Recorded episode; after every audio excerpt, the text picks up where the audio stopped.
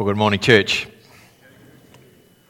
Last Sunday afternoon, Mary and I had the privilege of gathering a few of our newly married uh, young adults, and we got together for a fireside chat at our place to talk about marriage, talk about the encouragements and the struggles of marriage.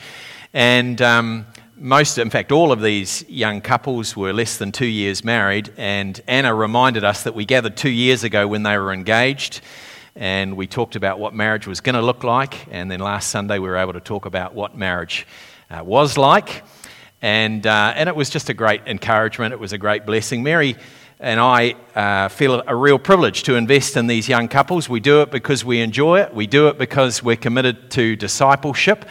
Uh, but more than that, we do it because we love uh, these precious people. We love Hope Church. And by that, we mean we love you. And we love because God first loved us. And uh, I remember, in fact, such was the, the mutual love that was shared last Sunday.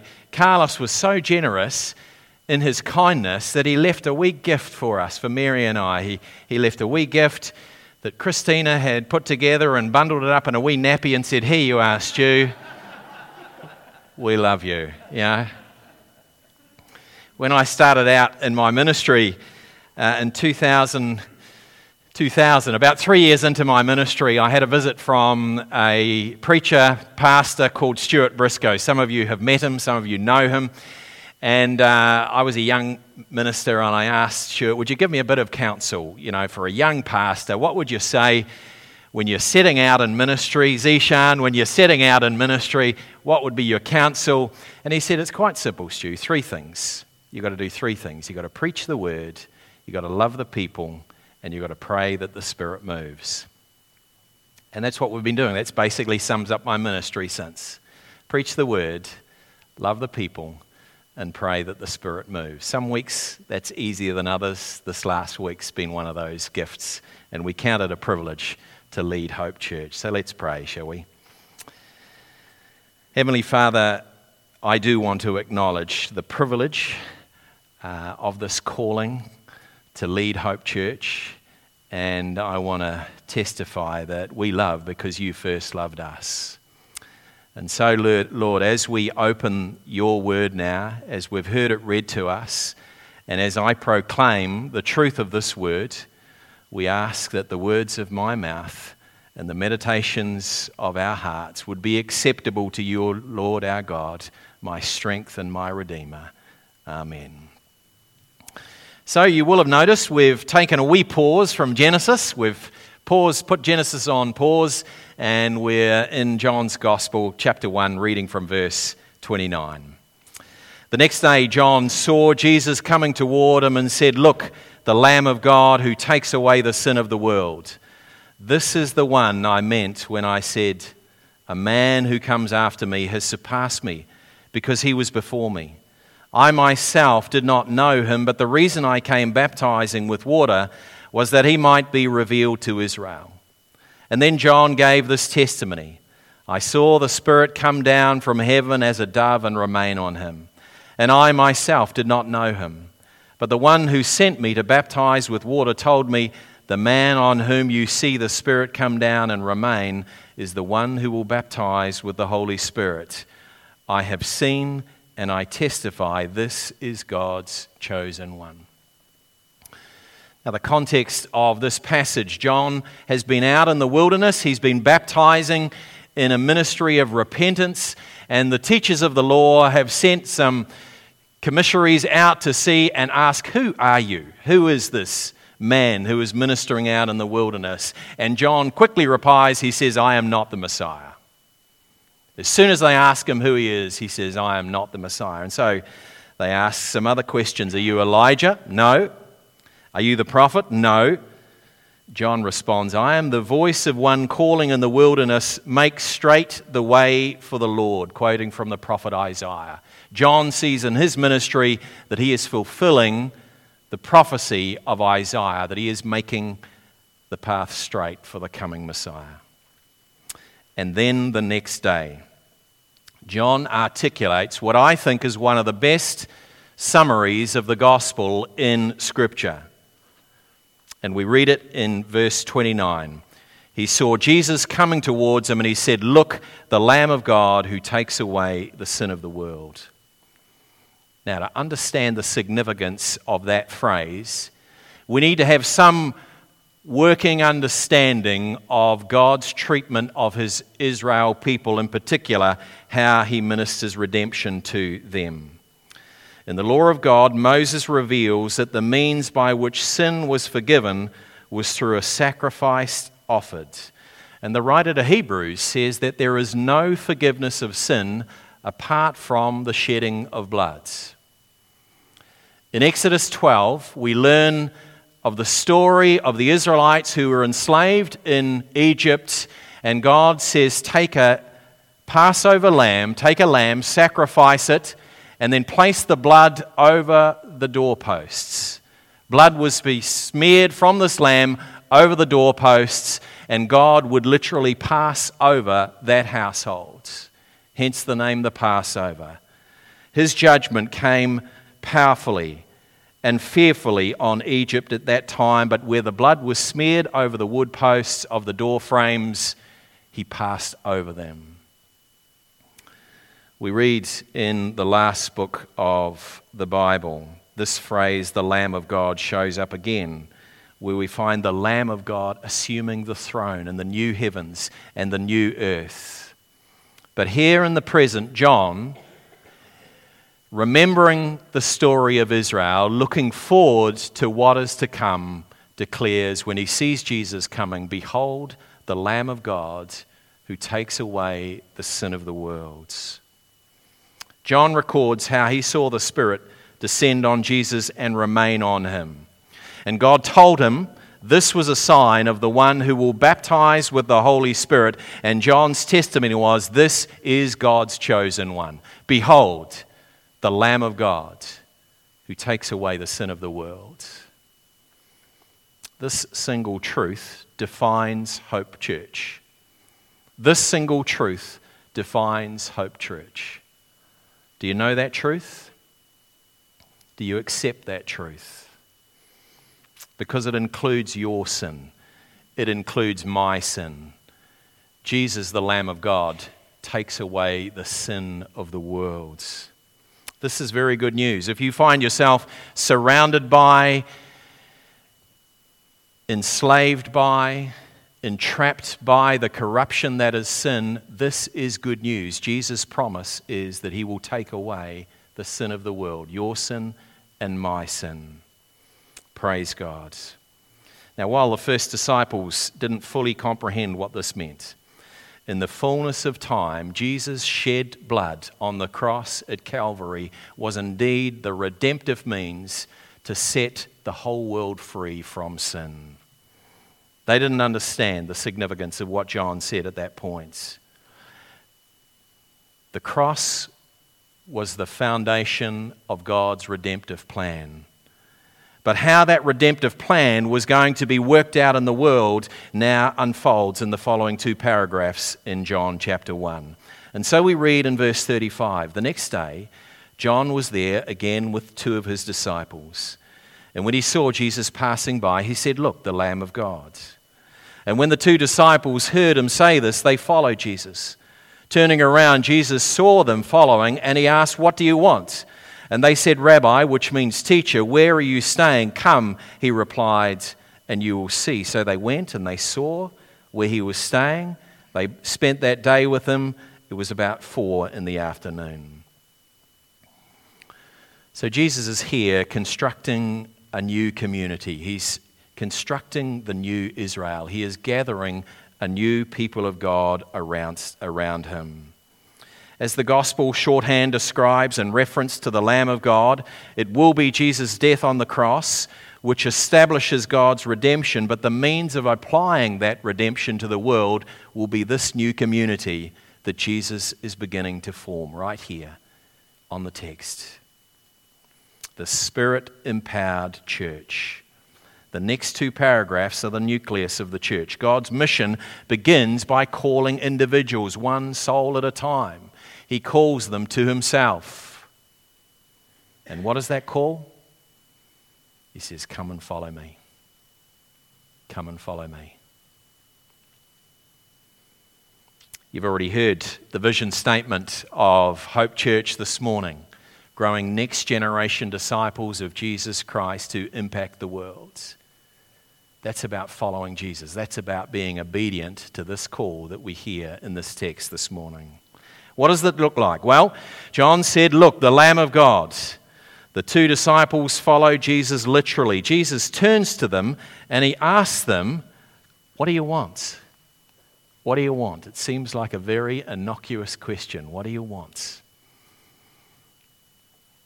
Suppose Jesus physically walks into this place this morning. Suppose Jesus walks physically into this place this morning and he turns to you and he says, What do you want?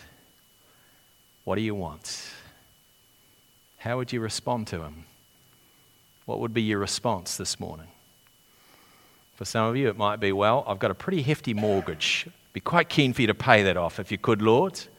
Some of you might turn to Jesus and say, Well, I've got some ailments my physical body is packing up. I'd really like some healing to be dealt to that.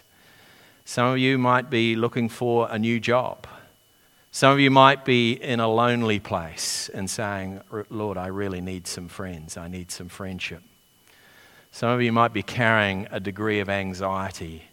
Your mind just never slows down, and you say, Lord, if you could give me peace of mind, if you could give me peace of minds some of you, it might be the struggle that you find yourself in, wrestling with all sorts of suffering.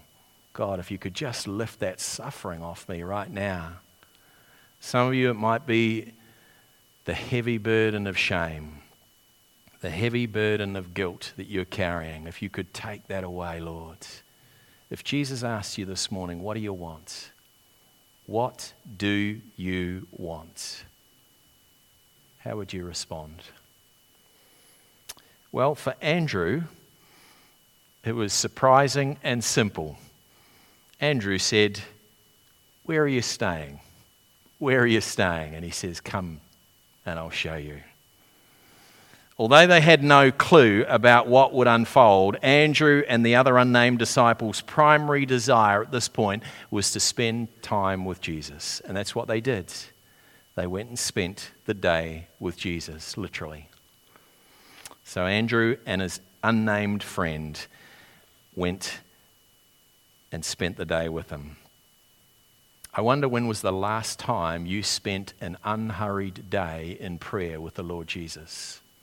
When was the last time you spent an unhurried day of prayer with the Lord Jesus? And you say, Stu, I can't possibly see myself doing that a whole day. I'm too busy, too many commitments, too many children, no space, no time. Are you sure you're asking me to spend an unhurried day of prayer with Jesus? That's exactly what I'm asking you because that's exactly what Andrew does in this text. He spends an unhurried day in the presence of the Lord's. They leave at four in the afternoon, and then the first thing that Andrew does is to share with his brother what and who they have just encountered. Imagine for a moment if Andrew had kept that to himself Imagine for a moment he'd spent the day with Jesus and then he carried on and doing his own usual things. Because the man that he goes and shares it with is his brother.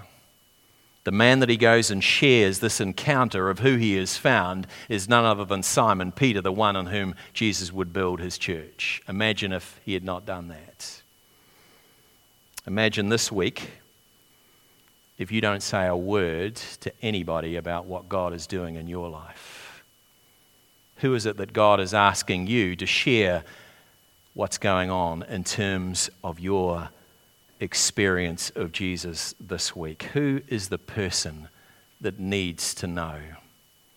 Well, the text describes that encounter. Andrew, Simon Peter's brother, was one of the two who heard that John had said and who followed Jesus. The first thing Andrew did was to find his brother Simon and tell him, We have found the Messiah, that is the Christ, and brought him to Jesus. And Jesus looked at him and said, You are Simon, son of John. You will be named Cephas, which translated is Peter. This is the one on whom Jesus would build his church. And then the text carries on, and John makes a thing about being found. Listen to the text, verse 43. The next day, Jesus decided to leave for Galilee. Finding Philip, he said to him, Follow me. And Philip, like Andrew and Peter, was from the town of Bethsaida. Philip found Nathanael and told him, We have found the one Moses wrote about in the law, and about whom the prophets also wrote, Jesus of Nazareth, the son of Joseph. Nazareth, can anything good come from there? Nathanael asks. So Jesus finds Philip. Philip finds Nathanael and shares with him that they have found the one that Moses has been talking about. Does God find us when we are lost? Or do we find God when we're searching and striving and trying to make sense of our life. Maybe that's your situation right now. Maybe you can't quite make sense of the life that you find yourself in. Maybe there is a sense in your life that you're feeling lost right now. Perhaps you're struggling Perhaps you're even a little bit skeptical about the claims that Jesus makes in this text, or at least that John makes about Jesus. Nathanael was in that similar place. Nazareth, can anything good come from there? It's a bit like Gore. Can anything good come from Gore? Well, if you watched the rugby last night, you'll know that good things do come from Gore. Nazareth, can anything good come from there? Come and see said Philip. There's that phrase again come and see. When Jesus saw Nathanael approaching, he said to him, Here truly is an Israelite in whom there is no deceit. How do you know me? Nathanael asked. Jesus answered, I saw you while you were still under the fig tree before Philip called you. Then Nathanael declared, Rabbi, you are the Son of God. You are the King of Israel. The invitation Philip gives to Nathanael is to come and see. And it's the same invitation I give to you this morning. Come and see. Come and see who this Jesus is. Come and meet with the Son of God, the King of Israel. When I was 28 years old and I was lost, I was profoundly lost, and Jesus found me. I was on the other side of the world, and my life was unraveling externally and internally, and I knew I couldn't continue on, 28 years of age. And I went along to a little church, and a guy called Don Smith introduced me to the Lord Jesus. I said, My life is unraveling, my life is a mess.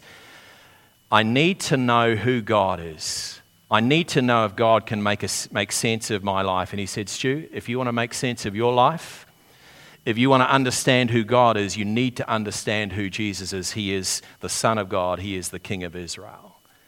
And I yielded my life that day on the 6th of May in 1995. And I have been found. And my life has been defined by following Jesus ever since. I spent the next six months in that little church like a sponge, absorbing everything that was going on in that church, absorbing everything that I could learn about who this Jesus was. And then I went back to Auckland. I followed Jesus to Auckland, and he called me to Laidlaw College, BCNZ as it was there. I trained for th- three years, absorbing all that I could from the scriptures.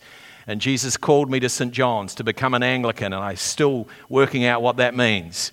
But then he called me to Papakura to serve in the Papakura Anglican Church. I followed him to St. Matthew's Church. I served him there. And then two and a half years ago, he said, Stu, we're going to plant a new church. It's going to be called Hope Church. And I've followed him here. And my life makes sense because I follow the Lord Jesus Christ. Come and see. Come and see who this Jesus is. That's the invitation that God gives to you this morning. Now, for Andrew, Peter, Philip, and Nathanael, they followed literally this man from Nazareth. But we live on the other side of the cross. We live on the other side of the cross where Jesus shed blood takes away the sin of the world, he is now ascended to the right hand of God. He sits in heaven and he reigns by his Spirit. And so we follow him by faith. Come and see what that looks like. Do you believe this? If you do believe, God says he will pour into your heart his great love for you. Romans 5. He will baptize you with the Spirit, and you will experience the love of the Father like you have never known it before. Come and see. Come and see what that looks like. Come and see what that means. If you've already yielded your life to Jesus, if you consider yourself to be a follower of Jesus, what's the next step for you? Well, Andrew and Philip show you you've got to take this gift that you have and show it to the next person that comes across your path. Invite them to come and see. Share it with others what you have found. Invite your brother, invite your neighbor, invite your workmate to come and see on Friday night, Zishan and Sally were leading a good news course, and that's exactly what it was. It's inviting people to come and see who this Jesus is. Make sense of your life through the Son of God, the King of Israel. If you invite your friend to church at Hope here, you will find a group of people who place Jesus Christ at the center. You will find a group of people who love each other enough to lay our guards down and say, I want to help you to grow in the grace and the knowledge of Jesus Christ. Come and see. I saw that so beautifully modeled last Sunday. For those of you who were here last Sunday at the end of the service, we were singing a song called Rejoice, and two of our members came down from Sunday school. They came down here, little Eva Rose and Rosie, and they danced with joy written all over their faces. They danced before the Lord. Come and see. I told their fathers this morning, uh, this week, I'm looking forward to their two fathers coming and doing the same dance.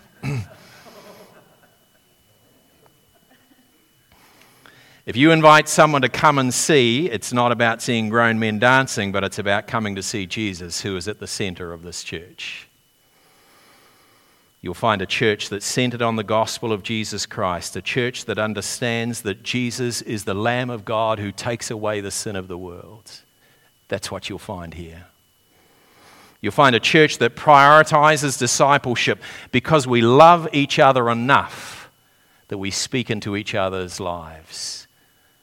We meet up with each other and we encourage each other to grow in the grace and the knowledge of Jesus Christ. Whatever it costs, wherever it leads. This week I met with two of my brothers who I meet with on a regular basis and we were sharing about the journey of discipleship. And Chris talked about one of these mission partners that really encourages him. And she has this catchphrase that says, Before the impossible comes the, remind me, Chris? That's it. Before it was incredible, it was impossible. And he shared about the story of this mission partner who had gone to the back of beyond following Jesus, whatever the cost, wherever he takes us and she was driving along in the back of Beyond, and she felt tired, and she stopped her car, and she got out of the car in the middle of nowhere, got out of the car, and this guy came out of the bush, and he said, Have you been sent here to tell us about the God Almighty that we don't know about? Following Jesus, whatever the cost, wherever he takes you. Richard shared a story of friends of his and they had got radically converted and he had taken he'd felt the call of god again to go to the back of beyond in africa. He'd taken his young family. He had massive debts. And people were saying surely this can't be what you've got to do. Surely you've got to be sensible. You've got a young family. You've just had a baby. He said no we believe jesus is calling us to go over there debt or no debt again he was in the middle of africa it all seems to happen in africa robson he was in the middle of Africa in this little village, and a guy from England came up to him and they got started talking. And the guy from England said, Let me help you write off your debt. And he wrote out a check for him. But of course, following Jesus isn't always about getting your debts, your physical debts paid off. It's about getting your spiritual debts paid off, right? Bonhoeffer says, when Jesus says, Come and follow me, he says, Come and die come and die. The call to follow Christ is a call to come and suffer. It's a call to deny yourself, take up your cross, and follow me. You see, we don't go to a house now to see Jesus. Jesus is seated at the right hand of the Father, He reigns from on high in heaven. In faith, you say, Jesus, thanks for finding me in my lost state. Thanks for redeeming me in my enslaved state. Thanks for paying the price for me. I believe in faith you are all that I need, and I yield my life to you. Come and see. Come and see. Spending time with Jesus means you believe the testimony of John that Jesus Christ is God's chosen one. And for his part, when God sees your faith, Jesus will baptize you with the Holy Spirit and come and give you life eternal. Today, Jesus would ask you, What do you want? What do you want? And I would say, Come and see. Come and see. Let's bow our heads and our hearts in prayer.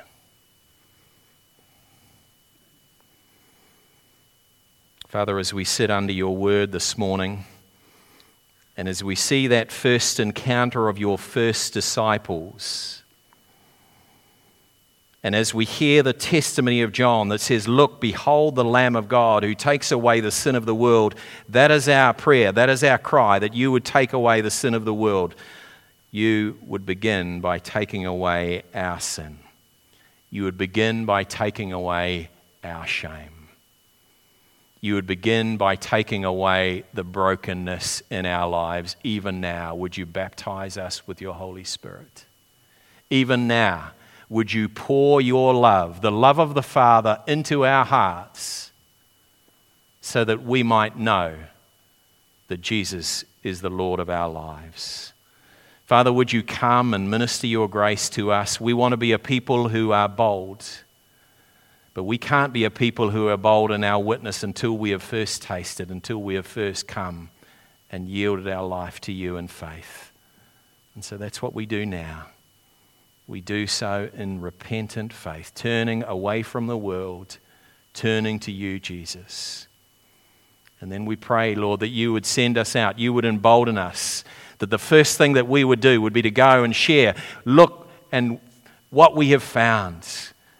We have found the Son of God, the King of Israel, and He's our King. So come and pour your love into our hearts that we might know the love of the Father. Come, Jesus, and be Lord of our lives. This we ask in your name, and for your glory we pray. Amen. We're going to sing a song now, and as we sing that song, if the Lord's been speaking to you and you have a sense that you have not actually yet responded in faith, if you are not yet sure about what the baptism of the Holy Spirit looks like, if you haven't yet tasted the love of the Father, then I want you to invite you to come forward and I'll pray for you. And Carlos and Sally and I will pray for you because I want to say to you, come and see. Come and see. Come and meet this Lord Jesus. Don't leave this place until you have met with the Lord Jesus. Let's stand and sing together.